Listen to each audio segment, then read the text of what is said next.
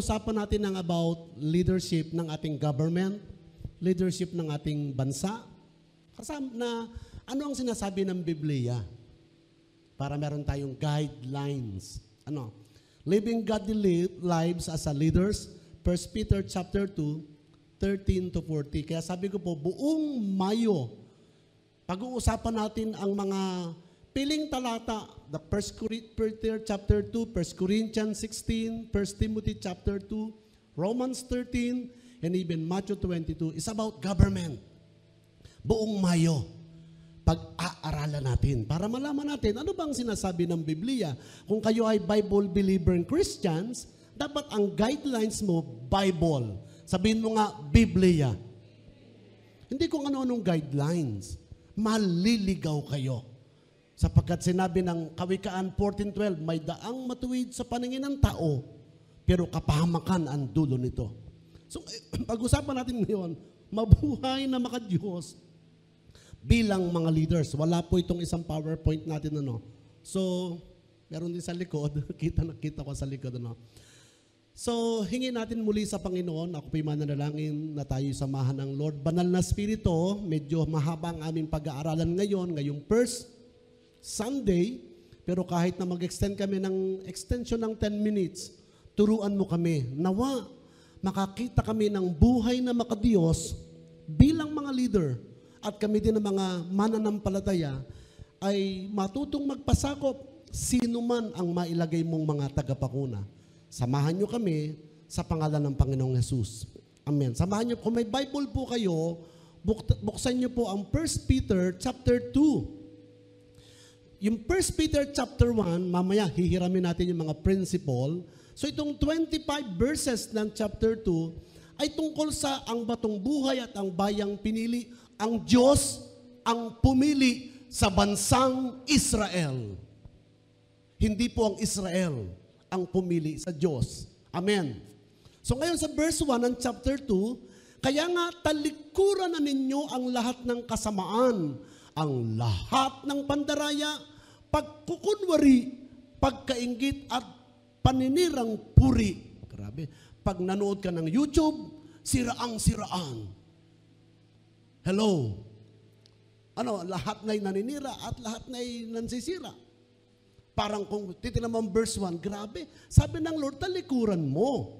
Hindi po exempted na kahit eleksyon, tatalikuran mo pa rin ito kahit eleksyon. Amen po ba? So, sino ba yung mga ninyo? Sa 1 Peter chapter 1 verse 1, ito yung mga hinirang Kristiyano. Lahat ng mga hinirang ng Panginoon. At ang sabi rito, tatalikuran ninyo ang mga bagay na ito. Sa verse 2, gaya ng sanggol kayo manabik sa dalisay, naggatas na espirital upang lumago kayo at doon kayo maligtas. In fact, sa verse 10, But you are chosen people, a royal priesthood, a holy nation, God's special possession. Ang design talaga ng Diyos, siya ang mamamahala ng bansa. Kaya lang ang tao pumili ng hari, Saul, at masahol pa sa pangunguna hanggang magkamali. Yung unang leader ng bansa na ipinalit sa Diyos, sala. Kasi sila pumili. Pag ang tao ang pumili, malamang-lamang sala. Sabi mo nga sa kalapit mo, ang Diyos ang pumipili. Di ba? Kaya magandang ating tingnan ito ha. Sabi sa verse 12, yan na. Papasok na tayo sa ating konteksto. Maging mga alipin ng Diyos, mamuhay kayo ng maayos sa gitna ng mga hintil. Sino yung hintil? Mga di kristyano o kayo kristyano, nasa panahon ng eleksyon, mm, kristyano pa rin kayo. Mamuhay kayo ng maayos sa gitna ng hintil o mga upang kahit na paratangan nila kayo ng masama, makikita nila ang inyong mabubuting gawa at magpupuri sila sa Diyos sa araw ng kanyang pagdating. Sabi ko, mabuti pa ang politiko, nagtitipon-tipon ng marami. Parang kay Kristo walang ganyang karami. Bakit kaya? Sabihin mo nga sa kalapit mo, bakit kaya? Ang mga tao, Pag politiko, ipon-ipon 300,000, 500,000. Bakit sa salita ng Diyos, small group lang, di ka na-attend? Sabihin mo nga sa kalapit mo, ba, small group ka ba? Small group lang, di ka na-attend. Napansin nyo ano? Bakit kaya? Usin natin, isa-isahin natin to ha. Yung pong buong 1 Peter chapter 1 and chapter 2, sabi sa chapter 1, isang buhay na pag-asa na may paanyayang pamumuhay na banal. At ang chapter 2 ay sa ating konteksto, tamang paggalang sa lahat.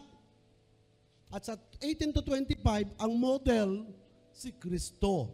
Si Kristo lang ang nag-iisang model. The context of chapter 2 ng 1 Peter, Christ is the foundation stone of the spiritual house God is building. We must engage in battle with our selfishness and desire to win. So, our role is not to fight a physical war. For justice here, we will be going home soon. Sabi mo sa kalapit mo, ang tahanan natin sa langit. Pansamantala ka lang dito. Ang ipaglaban mo, yung totoong tahanan mo. Amen. Nagpapakamatay tayo dito, aalis ka rin. Aalis ka talaga. Ang dami nang ang umalis. So, how to live godly life as a leaders? May tatlong puntos. By submitting to every human authority. Sa pamamagitan ng pagpapasakop sa lahat ng may kapangyarihan. Mga kapatid, sino mang manalo sa eleksyon, dapat magpasakop ka. Sabi mo sa kalapit mo, magbabayad pa rin ako ng tax. Tama. Kahit sinong manalo, amen. Tama ba? Aba, kahit sino palang manalo, pareho pa rin ang gagawin ko. Sabi rito, when we come to Jesus, we are show or we are to show proper submission to the government. Wala hong lumalapit kay Jesus na hindi nagpapasakop sa gobyerno. At ang konteksto nito, hindi maayos na gobyerno ang panahon ng unang panahon ng mga Kristiyano. Ang gobyerno dito, yung gobyerno na namamahala, yung emperador, pinapapatay ang mga born again. Nilalagay sa arena, pinapakain sa leon, pinupugutan ng ulo, tapos doon ka magpapasakop. Ito na nga eh. Ang sama-sama na nga ng gobyerno nung panahon sinusulat ito ni Apostol, Pablo, ni Apostol Pedro, ang sinasabi pa, kahit na masama yan, magpasakop ka dahil kay Kristo. Hello, ang hirap naman maging kristyano. So alam niyo po sa ating, hindi ko alam kung kayo po yung nagbabasa ng saligang batas. Sino po ang may saligang batas ng Pilipinas? Ay, mm, wala ka nga, paano ka susunod? Magbasa rin kayo ng saligang batas ng Pilipinas. Hello, mga taga-SCBC. Bibigyan ko kayo, papadalan ko kayo ng PDF, Saligang Batas ng Pilipinas. Para nababasa din natin. Ang ganda-ganda ng Saligang Batas. Pag binasa mo yung unang, ay, Article 5 eh, sa halalan, sabi sa halalan, ang karapatan sa halal ay maaring gampanan ng lahat ng mamamayan. Karapatan. Sabi mo nga sa kalapit mo, may karapatan ka. At sa panahon ng pagboto, sabi sa Article 5, Section 2, dapat magtakda ang Kongres. Ito po yung 1987 na nung ito'y na-amend. Di ba, nagkaroon ng bagong Republika ng Pilipinas sa Ligang Batas. Sabi rito, ang Kongreso ng isang sistema para masiguro ang pagiging sikreto. Ang pagboto, sikreto. Nakalagay na nga sa saligang batas eh. Kaya nga pagpunta nyo sa Mayo 9, doon sa classroom, meron dalawang folder, nakatago ka. Secret lang. Kahit maraming nagsisisigaw dyan, pag hindi yan ang kalooban ng Diyos, hindi yan ang ilalagay. Kasi ang Diyos ang naglalagay. Amen. Kahit hindi ka sumigaw, kahit sa bahay ka lang, wala kang sinasabihang tao, pinag-pray mo ito. At pag yan ang kalooban ng Lord, kaya ng Diyos yun. Ang Diyos ang naglalagay. Amen. Amen po ba? Di sumigaw tayo, maganda rin yon. Pero hindi nadadaan sa sigaw kung sino ang kalooban ng Diyos. Sapagkat nung unang panahon, sa aklat ng mga Old Testament, ang namamahala sa bansa, Minsan may mga bad kings at saka mga good kings. Basahin mo ang first king and second kings. Mas marami ang bad kings. Why God allow? Kasi kailangan ng Israel. Minsan inaalaw ng Lord ang pangunguna sa isang bansa ayon sa kanyang kalooban. Kaya lang, merong assignment dito, sabi sa verse 13, alang-alang sa Panginoon. Ulitin nga natin, alang-alang sa Panginoon.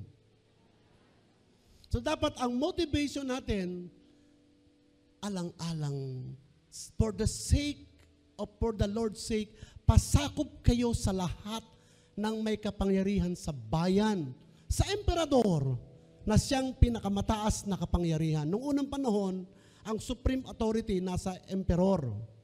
At sabi rito yung salitang pagpapasakop, the act of submitting o yielding o obedience, compliance o pagsuko, pagpapasakop, pagsusumiti sa Cebuano, nagpadako, nagpaghimatuod. Ang ibig sabihin talagang dahil sa Panginoon, magpapasakop ako. Kung wala ka sa Panginoon, mahirap magpasakop.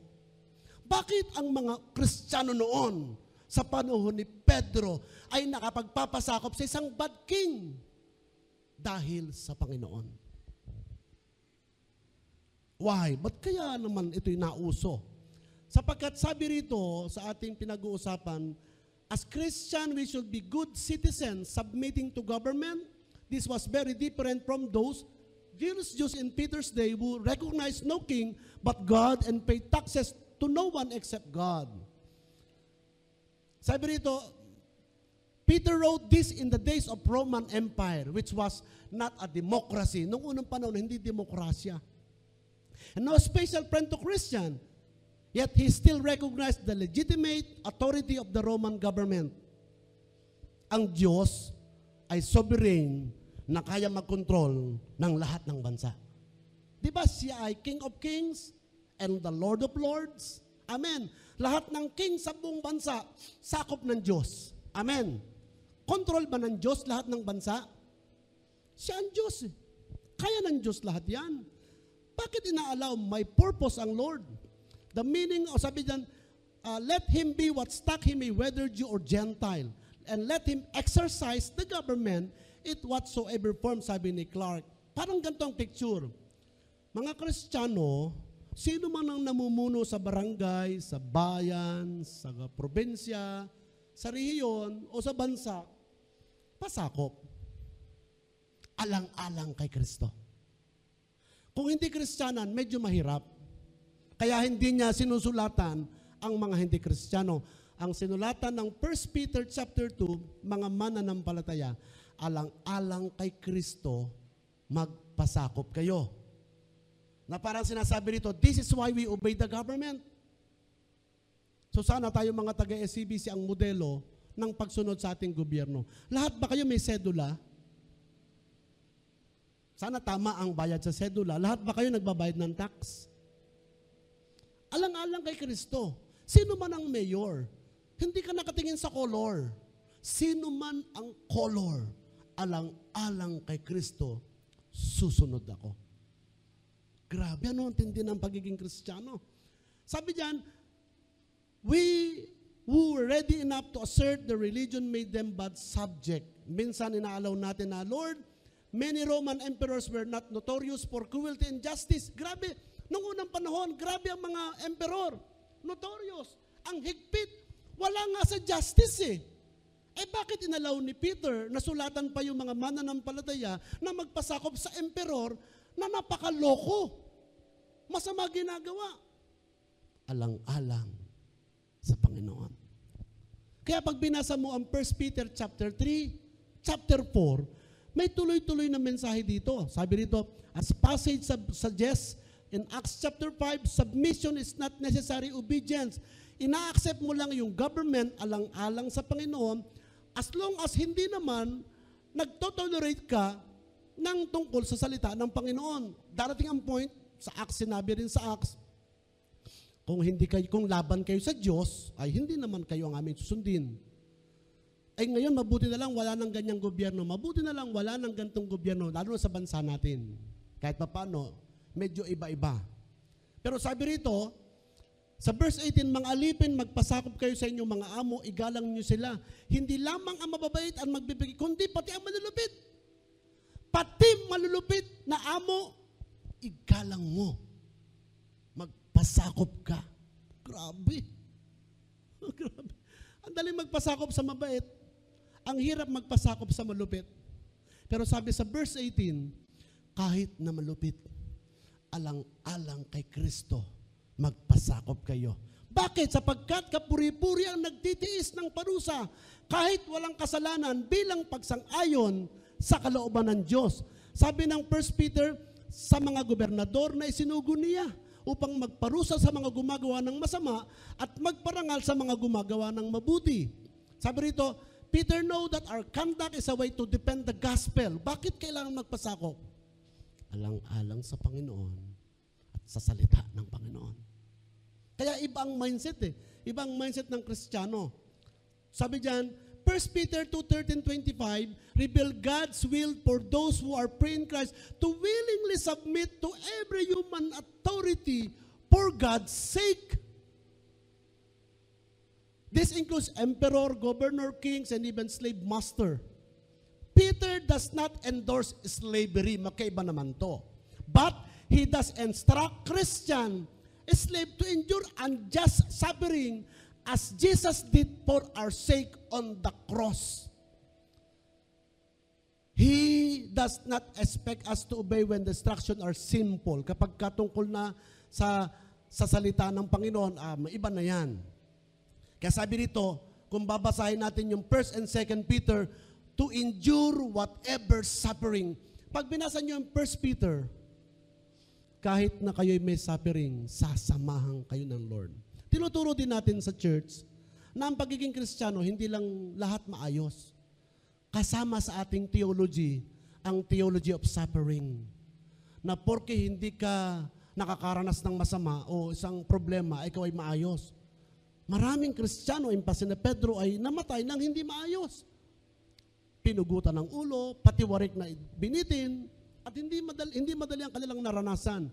Kaya sabi rito, the privilege and duty of God's people is to submit the authority sino man sila. Sabi nga rito, uh, nais ng Diyos na sa pamamagitan ng inyong wastong pamumuhay ay mapatigil ninyo ang mga hangal sa kanilang mga kamangmangan. Pangalawa, how to live godly life as a leaders? By submitting to every human authority. And pangalawa, by showing respect to all kinds of people. Anong ibig sabihin? Sa pamamagitan ng pagpapakita ng paggalang sa lahat ng uri ng tao. Ngayong eleksyon, may verse pa rin na love your neighbor. Parang yung love your neighbor, hindi na isinasama ang verse na to sa panahon ng eleksyon. May verse nga sa Bible, love your enemies eh. So dapat wala tayong kalaban. Tingnan mo ngayong kalapit mo, sabi mo, hindi kita kalaban kahit anong color mo, hindi kita kaaway. Kasi ang sabi sa Bible, igalang mo ang lahat ng tao. Wala kang kaaway. Kahit kang mag-anak mo. Ang sa verse 16, mamuhay kayong tulad ng mga taong malaya. So, balit huwag niyong gawin dahilan ng paggawa ng masama sa inyong kalayaan. Sa halip, mamuhay kayo bilang mga alipin ng Diyos. So being a Christian is a rebellion against Satan, is work in the world. By being faithful to Christ, the world will already think we are rebellious. Kaya yung Romans 13, natatalakay natin sa May 22, at, at saka sa May 29, and 1 Peter chapter 2 ngayong araw, our encouragement to the church to not to give the world any more to reason to see us rebels than obeying the commands of Christ. Alang-alang sa utos ni Kristo, gagawin ko to.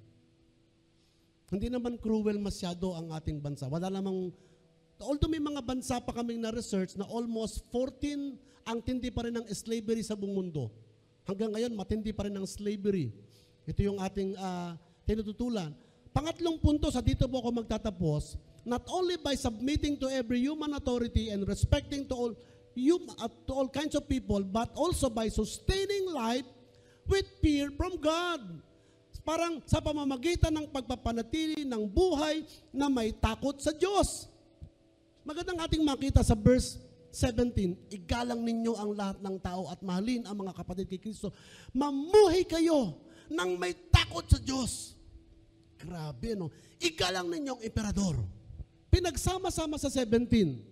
Show proper respect, love the family of believers, fear God, honor the emperor. Grabe itong verse 17. Anong ibig sabihin niyan? Mamuhay kayo ng may takot sa Diyos. Ibig sabihin, igalang ang lahat ng tao. Mahalin, mabuhay kang may takot sa Diyos at igalang nyo ang mga emperador o emperor. Parang iba yung emperador, no? So the greatest visible evidence of fear of God is obedience to God. Pag sumuway ka sa salita ng Diyos. Sabi sa Bible, sa Santiago chapter 2 verse 19, sumunod ka sa siyam, sumuway ka sa isa. Ang sabi ng Biblia, sumuway ka sa lahat. Grabe no, yung Ten Commandment, nasunod mo yung siyam, hindi mo sinunod yung isa, ikaw ay masuwayin. Grabe pala noon. Mabuti na lang doon dumating si Jesus, yung Ten Commandment, ginawang dalawa, love your God and love your neighbor. Di ba? Hindi ka gagawa ng masama sa iyong kapwa-tao. Kaya nga, Peter know that our conduct is a way to defend the gospel. He know that those who never read the Bible will read our life. So it's by doing good that we put to silence the ignorance of foolish men. So instead, we use our liberty in Jesus Christ to show the love and respect that Peter calls. Ang hamon dito ay ganito. Sa verse 17, igalang nyo ang emperador. Sa verse 20 nakalagay dito, bakit ko igagalang? Ma- Pagmamalaki ba ninyo ang magtiis ng parusa kung ito ay hindi dahil sa paggawa ng masama? Hindi. Ngunit kung magtiis kayo sa hirap sa kabila ng paggawa nyo ng mabuti, pagpapalain kayo ng Diyos. Sabi ng 21, ang pagtitiis ng hirap ay bahagi ng pagkatawag sa inyo ng Diyos. Sapagkat nang si Kristo ay magtiis para sa inyo, nag-iwan siya sa inyo ng isang halimbawa na dapat yung tularan o lubos na tularan. In fact, sabi rito, sa verse 12 ng chapter 4, chapter 2, chapter 3, chapter Ituloy mo yung 1 Peter, mga minamahal, huwag kayong magtaka sa mabibigat na pagsubok na inyong dinaranas na para bang ito'y di nyo, di pangkaraniwan. Sa verse 13, sa halip, magala kayo sa inyong pakikibahagi sa mga paghihirap ni Kristo upang lubos ang inyong kagalakan kapag nahayag na ang kanyang kalwalatian. Verse 14, ito maganda.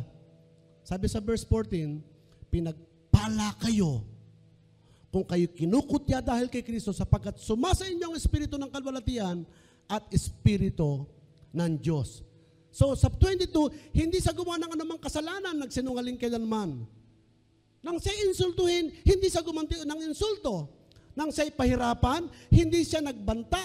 Sa halip, ipinaubaya niya ang lahat sa Diyos na makatarungan kong humatol. Di ba yung ating ginawang mahal na araw, the seven last word, sa kanyang pagkamatay sa krus, pinasan niya ang lahat ng kasalanan ng tao upang mamatay sa kasalanan at mamuhay ng ayon sa kalooban ng Diyos sa pamamagitan ng kanyang mga sugat, kayo'y pinagaling.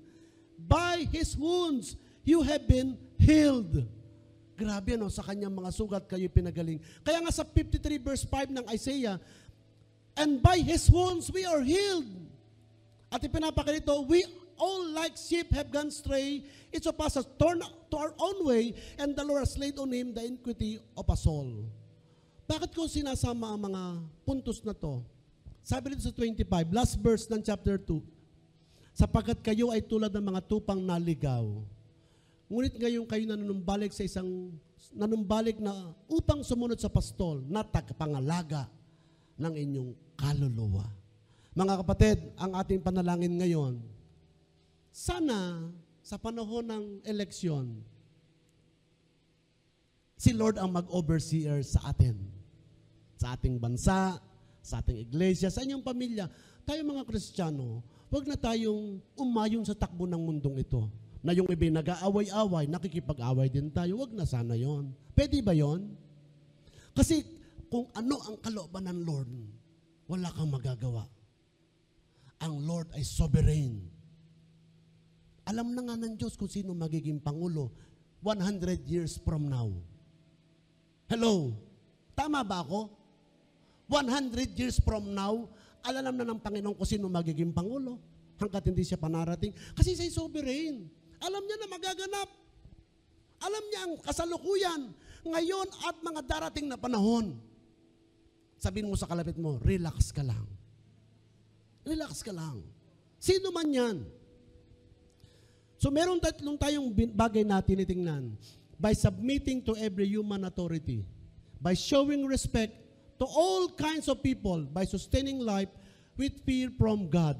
Pupunta ako sa simpleng application at dito po ako magbibigay ng ilang di. Number one, Pastor, anong aking gagawin ngayon? Una, ako ay magpapasakop sa sino mang mamumuno, namumuno sa ating pamahalaan. At sisikapin kong sundin sila alang-alang sa pangalan ng ating Panginoon. Pwede ba mga Kristiyano? Alam mo nakakalungkot, pag nanalo ang isang color, magagalit yung ibang color. Mag-aakalas na naman sila. Gagawa na ng mga rebelde. Pag ito naman na nanalo, ito naman ang magiging rebelde. Ano na yan? Kasi hindi nasunod sa salita ng Diyos. Dapat sino man ang ilagay, pasakop lahat ang colors. Tama po ba?